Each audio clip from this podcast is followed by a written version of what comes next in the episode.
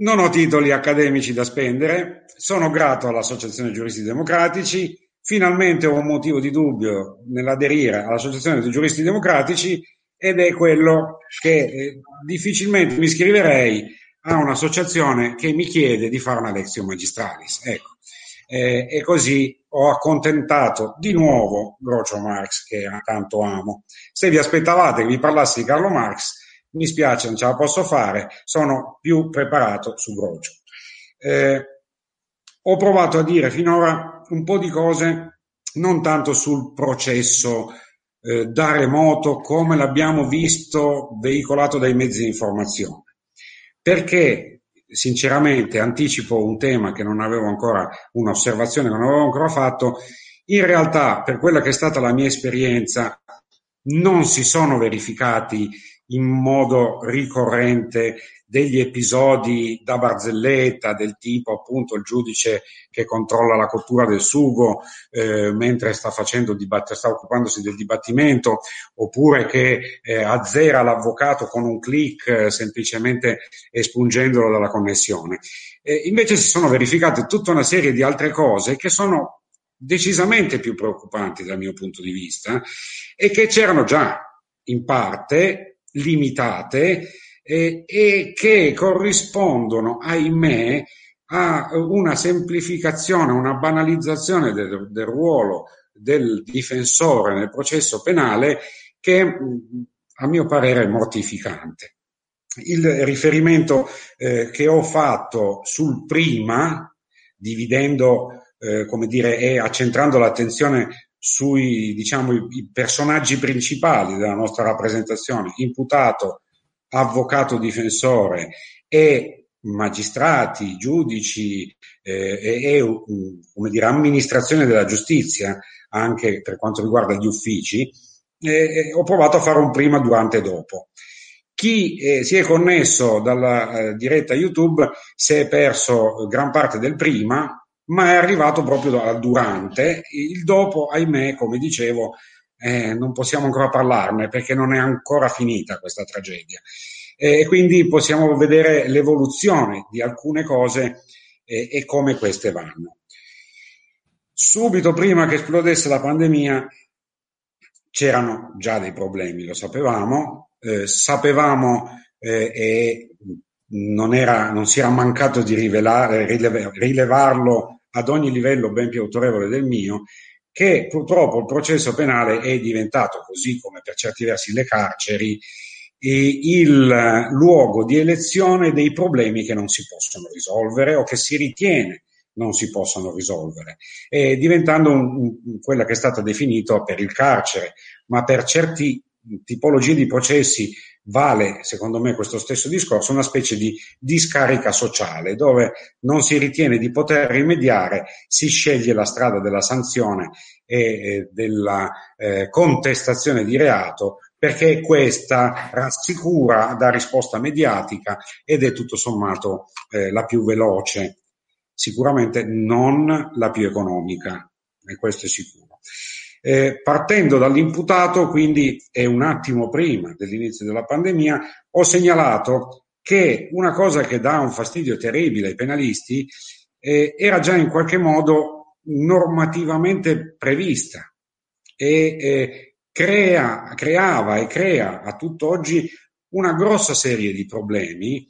portandoci a celebrare tante volte dei processi dove non abbiamo l'apporto proprio del protagonista principale, come un film che non ha un protagonista, e cioè l'imputato lasciato, non dico ai margini, proprio totalmente fuori del processo e talvolta anche della sua stessa effettiva conoscenza per quanto riguardante un comportamento posto in essere da questo imputato. Ho segnalato il fatto per in qualche modo indicare una tendenza normativa rispetto a dei luoghi comuni, che questa logica di progressiva assimilazione dell'imputato, del difensore all'imputato, trovava e trova già degli spunti normativi nel codice di procedura penale, così come quella tendenza che ho poco fa ricordato La buona parte, se non la gran parte, ma buona parte certamente dei processi che vengono effettivamente celebrati, e neppure con tempi così biblici, è in realtà relativa ai processi più facili. E i processi più facili sono quelli che riguardano reati più visibili, anche se non i più pericolosi, quindi i piccoli reati da strada, tanto per fare un esempio, stupefacenti, e non certo le mega truffe o le bancarotte miliardarie o i reati che incidono sulla formazione del consenso, che lo alterano, o vicende di criminalità organizzata. In questo, grazie Mario, sei un grande, avevo fatto questo giochino per dare l'idea, sulla base di tipo di reati, tipologia di autore, chi correva più rischi, e l'ho chiamato il gioco del semaforo. È ormai roba vecchia, ma che è rimasta totalmente immutata dalla ex Cirielli in avanti. La ex Cirielli è quella legge che aveva introdotto degli aggravamenti di pena senza senso per le persone recidive, anche aumentando i termini del corso della prescrizione del tutto irragionevolmente, visto che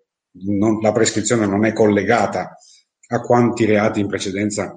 abbia o meno commesso l'imputato che viene condannato per quel comportamento. E dicevo, avevo fatto questo giochino assegnando al verde il rischio basso, al giallo quello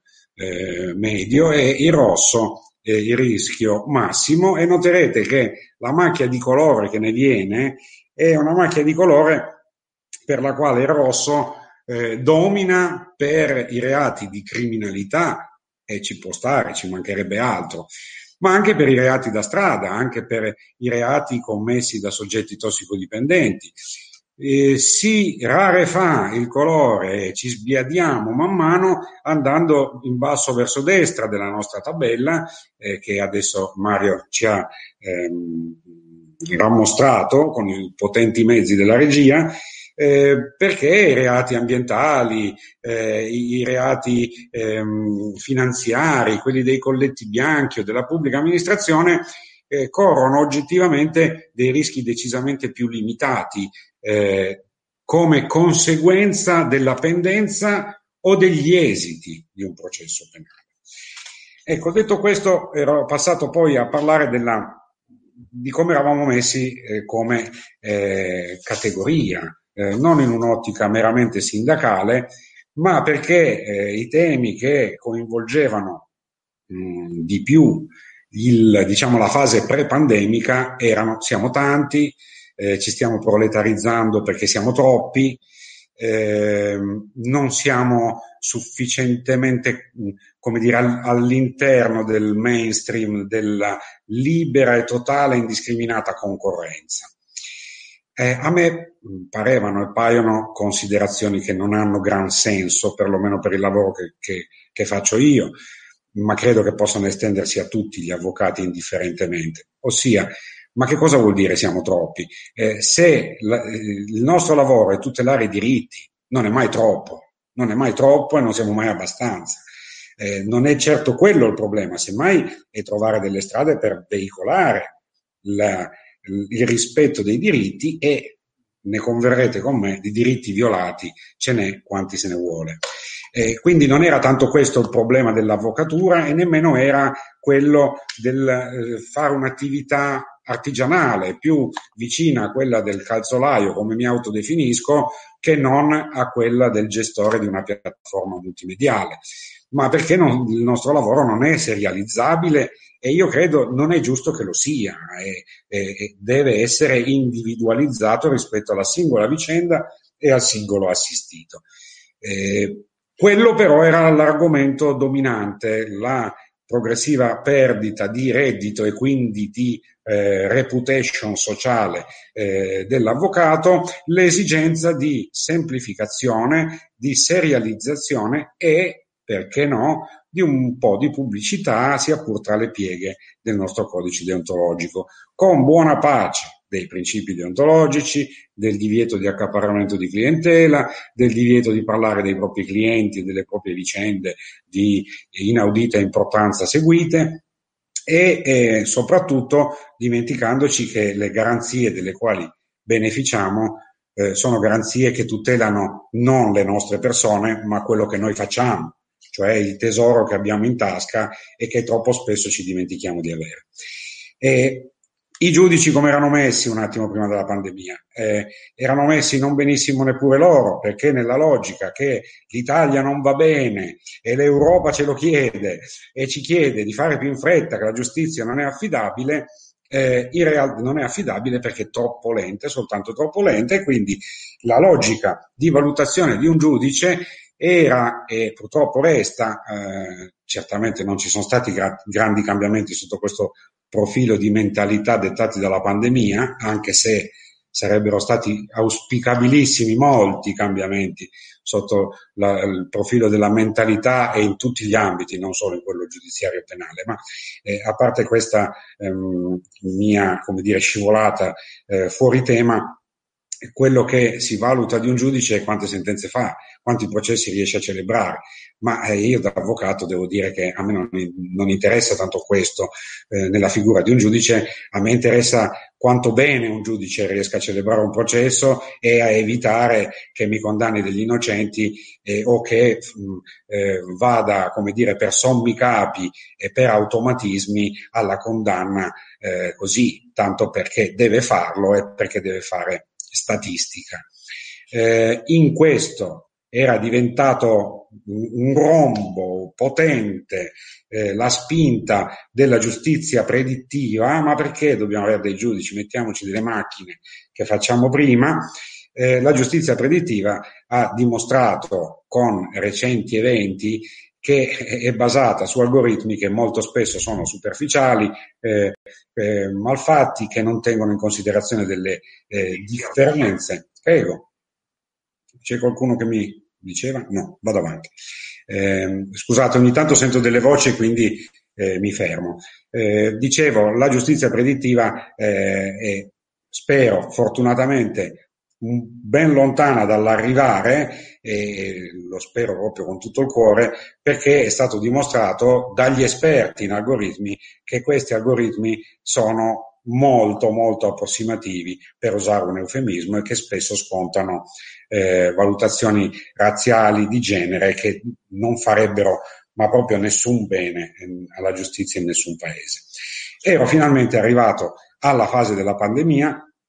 e quindi a quei primi di marzo,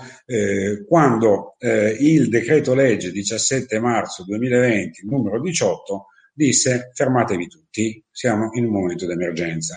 Tutti non si potevano fermare, e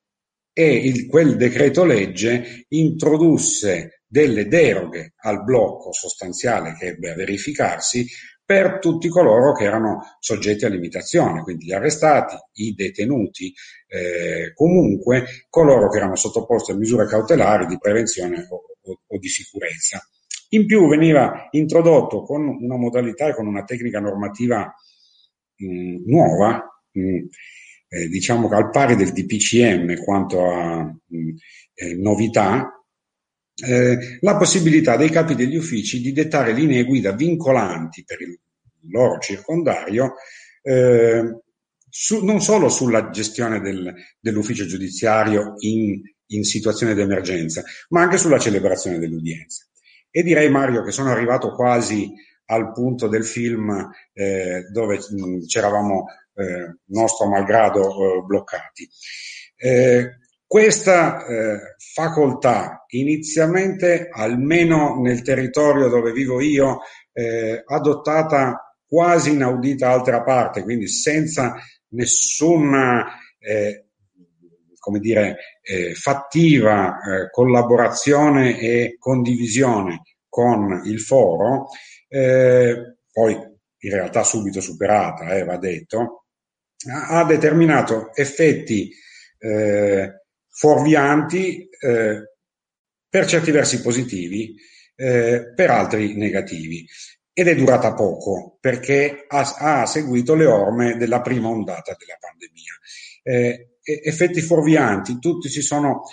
accentrati, comprese tutte le comunicazioni mediatiche, perché faceva notizia, sulla celebrazione del dibattimento in videocollegamento. Hanno girato in rete anche dei simulacri, dei simil processi penali celebrati con enormi difficoltà, ma in realtà, almeno per l'esperienza che ho avuto io, è stata, come dire, solo un momento e ben pochi sono stati le udienze di effettiva trattazione di merito celebrate con questa modalità. Il positivo, detto fuorviante, è stato che è stato poi previsto con un decreto legge successivo che dovesse esserci un'interlocuzione obbligatoria, ma non vincolante, con il Consiglio dell'Ordine dell'ufficio di riferimento,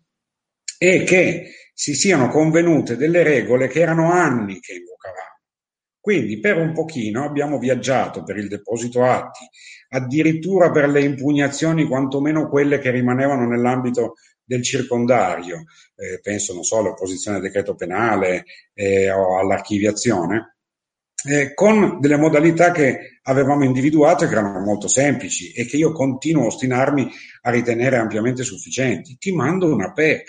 è come una raccomandata, ma non devo fare la coda alla posta con le limitazioni che c'erano allora. Il dato negativo è che, ahimè, se uno è localizzato territorialmente, impara quelle regole ed è a posto. Se uno deve soltanto spostarsi da Torino a Milano, deve da capo prendere atto che a Milano vigevano a marzo-aprile del 2020 regole non sovrapponibili, diverse, e quindi c'era una sorta di codice di procedura penale parallelo, quantomeno per gli incombenti dell'attività, che era variabile a seconda delle autorità, ma ho detto Torino-Milano, ma guardate che è stato Asti, Alessandria, Cuneo, soltanto a Torino l'unico ufficio, che gli unici due uffici che hanno camminato insieme sono stati il Tribunale e la Corte d'Appello con la Procura, ma semplicemente perché sono nello stesso palazzone, perché il Tribunale di Sorveglianza ha dettato le sue linee guida, i minori hanno dettato le proprie, e quindi certamente un po' di convulsione vi è stata in tutto questo. Qual è stato questa situazione, diciamo, autarchica, però con riferimento alla posizione che vedevamo prima, quindi primo protagonista all'imputato? Beh, il decreto legge, quelli iniziali sono stati una carriolata, diciamo pure così, io ne ho ripresi in vista di questo incontro qualcuno, perché tutti è veramente un lavoro immane recuperarli, non solo dal punto di vista normativo ma anche dei singoli provvedimenti, linee guida dei singoli uffici. Dicevo che queste previsioni iniziali, approssimative, dettate dai capi degli uffici, hanno poi trovato, in corrispondenza della seconda ondata, una trasposizione normativa che ha attinto da quell'articolo 146 bis relativo alla videoconferenza per imputati di reati particolarmente gravi, che era già vigente dalla fine del Novecento, dal 98. Con un'estensione generalizzata e a questo punto non più però motivata da una ratio comune a quella del 1998. L'introduzione allora era stata digerita dicendo: abbiamo il capoclan, la sua sola presenza crea problemi di sicurezza e anche di veicolazione del messaggio, perché compare, perché in questo modo incide e influisce, e che quindi aveva un suo significativo fondamento sul quale non andrei oltre, ecco, ci mancherebbe in questa fase con questo argomento del nostro incontro di oggi. Questa modalità è stata però generalizzata nei confronti di tutti gli imputati, quelli per i quali i processi a quel punto, siamo ad ottobre, il decreto legge numero 137, si celebravano. Quelli certamente che si celebravano, l'abbiamo detto, erano quelli con persone in vincoli, cioè con limitazione custodiale della loro libertà, nel senso che erano in custodia, non ne avevano soltanto una misura limitativa diversa. E per questi si è detto attaccati al computer da dove ti trovi. L'effetto è stato che per i detenuti, ma vedremo non solo, l'imputato dal processo è sostanzialmente scomparso, e lo stesso imputato che, ricordo, deve partecipare al processo, si dirà la partecipazione può essere pure da remoto, sì è vero, ma se tu assisti al processo che ti riguarda, sia pur limitatamente come è successo qui a Torino, per le convalide dell'arresto, che sono un momento importante, o per l'udienza avanti al Tribunale della Libertà, guardando un monitor con il faccione del presidente del collegio per il Tribunale della Libertà o del giudice, ma sentendo solo in lontananza quello che dice il tuo difensore, e dovendo chiedere permesso con i mezzi tecnici che potete immaginare, da un carcere magari risalente a fine Ottocento, quindi con muri che impediscono le connessioni, l'effetto è stato sostanzialmente di perderci l'imputato. La previsione normativa ancora più bizzarra e singolare, soprattutto dal punto di vista dell'emergenza sanitaria, non tanto del diritto del cittadino o del rispetto delle garanzie processuali, è stata quella che è stata individuata per gli imputati liberi, per i quali i processi a un certo punto hanno dovuto, certamente, e la sollecitazione nostra fu forte, riprendere. Questo decreto legge prevede che gli imputati che intendano proprio, se insistono, se proprio vogliono partecipare al processo che li riguarda e i cui esiti cambierebbero le sorti di un buon pezzo della loro vita, se proprio vogliono partecipare e se sono liberi, cioè se non sono in carcere o agli arresti domiciliari, sapete che possono fare? Non possono venire in udienza, no. Partecipano al processo anche loro distanziati presso lo studio del loro difensore, che li identifica, che evidentemente gode di un cappello di immunità che copre tutto il suo studio legale, quindi quello che è a rischio sanitario in tribunale viene meno presso lo studio dell'avvocato, che quindi può correre il rischio di avere vicino altre persone, che come sappiamo sono veicolo di contagio, e con addirittura il dono del potere di identificazione di soggetti che tanto a lungo era stato oggetto di perplessità e di dubbi in capo a un privato come l'avvocato. Questo, oltretutto, lo comprenderete, ha ulteriormente legittimato quello che da sempre combattiamo. Nella prima versione di questo mio intervento avevo citato una bella intervista di Tullio Padovani, mi piace rifarlo perché se avete modo, col dubbio, e quindi vi è arrivata via mail che vi piace o no, tra lunedì e martedì credo, si dice e dice Tullio Padovani con un'autorevolezza immensamente maggiore di quella che io anche solo potrei immaginare, quella balla clamorosa per la quale l'avvocato, è identificato con il proprio cliente. Qui mi vengono in mente, così provo a coinvolgere anche un po' Roberto Lamacchia, delle discussioni che abbiamo avuto nella mailing list nazionale su che cosa deve fare l'avvocato giurista democratico o nel difendere certi soggetti e certi reati. Non ci torno perché so che scatenerei una discussione decisamente vivace. Quello che mi sembra significativo è che questi dati normativi ci hanno portato molto avanti in questa falsa rappresentazione che lo stesso Tullio Padovani denuncia. Noi non siamo soltanto più quelli che rappresentano l'imputato in relazione a una condotta che gli viene contestata, ma siamo i loro rappresentanti a tutto tondo. Addirittura li rappresentiamo per le comunicazioni e questi partecipano per nostro tramite alla celebrazione di un atto pubblico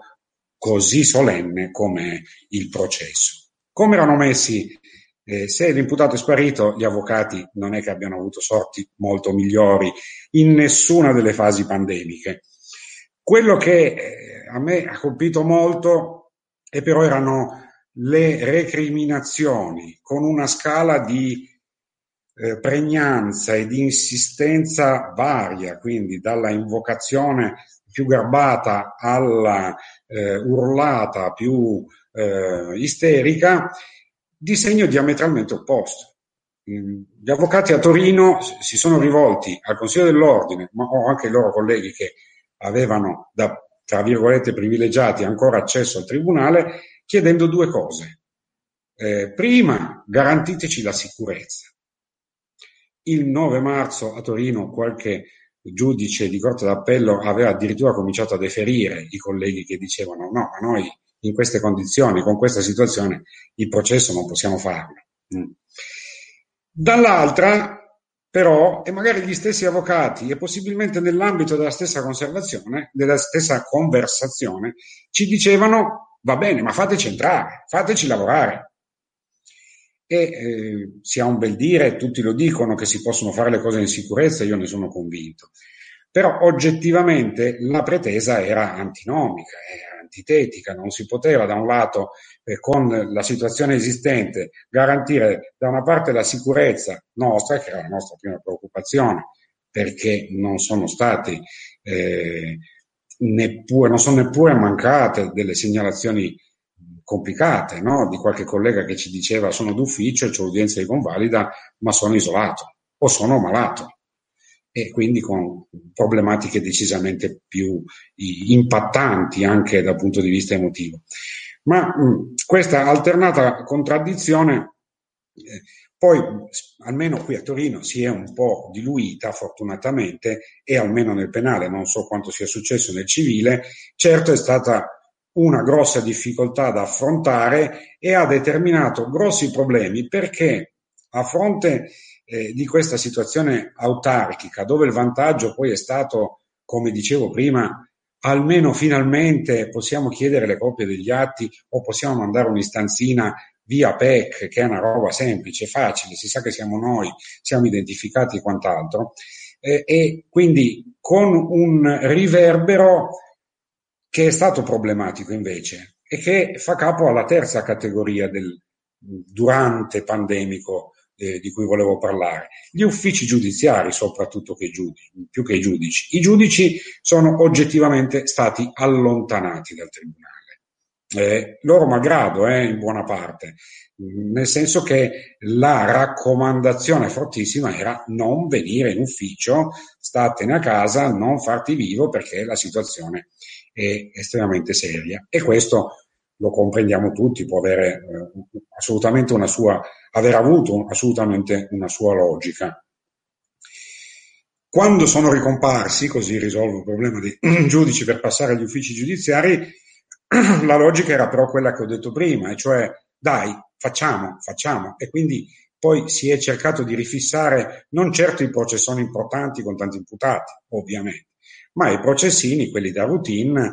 quelli che in realtà toccano sempre la stessa tipologia di persone e la stessa tipologia di reati, quelli da strada, quelli più visibili, quelli più facili da analizzare, da valutare, da sentenziare e da gestire e da passare. Facciamo numeri, insomma. In più c'è stato qui l'elemento impattante che per me è stato un'autentica rivelazione, cioè mi sono reso conto, e forse perché sono un pio illuso, potete, prendermi in giro quanto volete, che il vero dramma è che avevamo convenuto tutta una serie di meccanismi, anche semplici tutto sommato, ma non avevamo un interlocutore. E non avevamo un interlocutore in piccola parte, diciamo così, perché vigeva la logica smart work. Va bene, ma lo smart working per gli uffici giudiziari dovrebbe presupporre quello che presuppone per le aziende. Stai a casa e fai quello che fai in ufficio. Ma se a casa non puoi collegarti al CCP, non puoi attaccarti alle piattaforme, non puoi far nulla, non puoi ricevere gli atti, le nostre belle PEC che tanto avevamo invocato per anni per semplificare i meccanismi del del processo, almeno delle indagini, insomma delle cose che sono intorno al processo, cadevano spesso nel vuoto. Allora si provava a telefonare, ma l'effetto era lo stesso, e quindi la cosa che ho annunciato come una roba che mi ha lasciato molto colpito è stata una grandissima difficoltà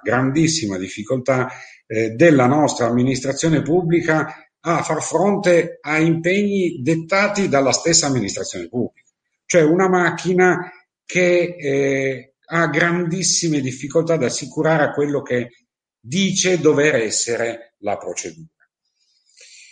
Che cosa resta di tutto questo e come siamo messi, se posso ancora arrivare a concludere per le mie tre categorie? Che cosa resta non dopo? Purtroppo non è dopo, siamo alle porte, ci dicono, della terza ondata, tragicamente. Siamo messi in questo modo, e cioè che sono state introdotte una serie di previsioni, questa volta normate a livello nazionale, per mano del Ministero della Giustizia, evidentemente. Non penso che né il ministro precedente, né men che meno quello attuale, ne abbiano avuto particolare voce tecnica, che hanno cercato di regolare quello che funzionava, perché era frutto di accordi, sia pur a macchia di leopardo, sia pur autarchici, come abbiamo detto, con dei meccanismi allucinanti, cioè con delle previsioni del tutto irrazionali, che invece di facilitare e invece di rispondere appunto alla logica, va bene, ma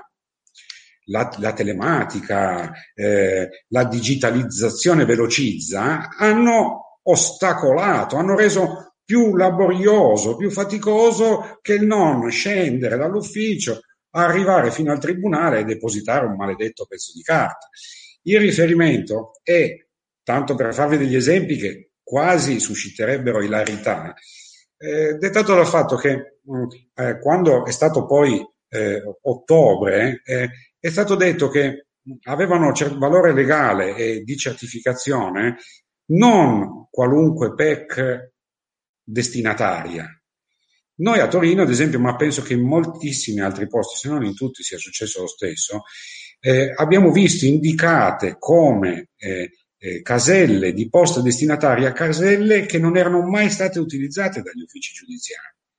Quindi noi abbiamo viaggiato benissimo con le PEC quando c'erano dell'ufficio giudiziario, ma quelle PEC lì, con il nuovo decreto legge, sono diventate da buttare, non servivano più,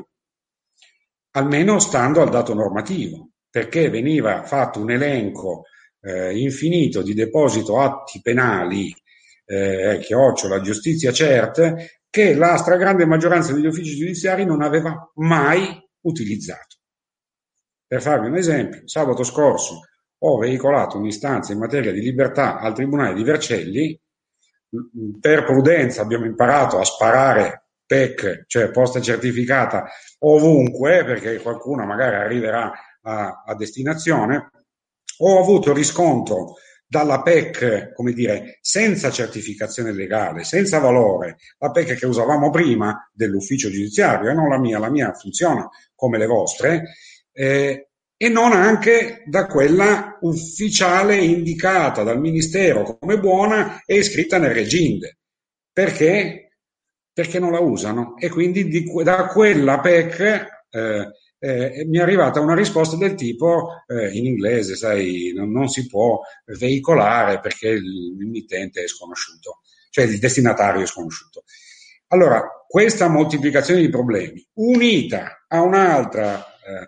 genialata, che è quella di prevedere la necessaria veicolazione attraverso piattaforme telematiche che io chiamo medievali. Il riferimento è a Siam, PC, a PDP adesso, insomma quelle che tocca a me vedere, ma anche i lavoratori della giustizia mi riferiscono che dal loro ambito la situazione è la stessa, che sono adatte per un Commodore 64, diciamo per gli albori dell'informatica, ma non a una situazione nella quale con un click ti compri un carro armato o un aeroplano che ti portano la mattina dopo sotto casa, è veramente stucchevole. Adesso siamo arrivati alla obbligatorietà dell'utilizzo di portali con un effetto devastante. L'effetto devastante è di nuovo e si riversa come sempre sul cittadino, che è anche l'imputato. A oggi, se devo depositare una memoria nel giudizio penale, lasciamo stare il dibattimento, eccetera, eccetera, la sacralità del contraddittorio, tutto giusto, tutto vero, ma fermiamoci a roba molto più, come dire, terra a terra. Oggi in Italia il cittadino che abbia intenzione di depositare una propria memoria non lo può fare. Non lo può fare perché non ha la chiavetta del punto di accesso, perché non ha l'accreditamento sul portale. E noi avvocati, che saremmo i depositari, io sono così orgoglioso di questo, della tutela dei diritti, a tal punto da giustificare quelli che per alcuni sono dei privilegi, delle garanzie, perché tuteliamo i diritti, invece ci stiamo trasformando in dei telematici, perché la burocrazia è diventata tecnocrazia, i meccanismi sono di un'astrusità che va oltre la più fervida immaginazione irrazionale, e l'effetto che ne è derivato è che io passo ormai molta parte del mio tempo, la gran parte del mio tempo, a preoccuparmi come devo veicolare quello che produco, ma quello che produco è l'oggetto del mio avrebbe dovuto essere l'oggetto del mio lavoro. Adesso l'oggetto del mio lavoro è, almeno fino a quando fa buio, cioè fino a mezz'ora, un'ora prima di fermarmi nella mia giornata, incombenti di natura variamente definibile telematica. Il colmo in tutto questo, e poi davvero chiudo, anche se avrei voluto dire tanto di più, di poco diritto, ma di cose poi concrete, pratiche, che mi sono visto passare sotto gli occhi per il mio ruolo che in quel momento avevo. Ecco, il colmo di tutto questo è che quando io mi sono permesso, parafrasando, avete visto che il livello delle mie citazioni è quello che è, ecco, quando mi hanno chiesto di partecipare alla sperimentazione per questo maledetto portale deposito, dove un campo obbligatorio era il nome di battesimo del pubblico ministero, quando sistematicamente noi abbiamo a che fare con degli scarabocchi, perché a volte gli atti sono il pubblico ministero virgola, chi sarà mai, vai alla fine e vedi un qualcosa, un ideogramma, non una firma o un timbro anche solo, da cui si possa arguire chi è il pubblico ministero. E io avrei dovuto lì lambiccarmi obbligatoriamente, se no non parte la mia istanza, se mettere il nome di battesimo e se poi il nome di battesimo è doppio,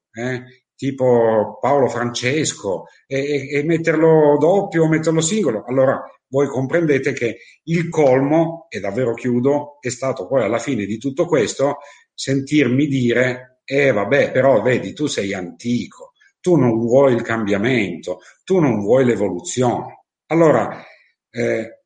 attenzione, non posso, come aderente ai giuristi democratici, non essere per il progresso, ci mancherebbe altro. Ma non è che ogni cambiamento è il progresso, non è che ogni cambiamento per forza è da considerarsi in positivo e tutto il resto è conservazione, è vetusto, è vecchio e va superato. Ecco, se facessimo sforzo di razionalità e se soprattutto magari sottraessimo ai burocrati di sempre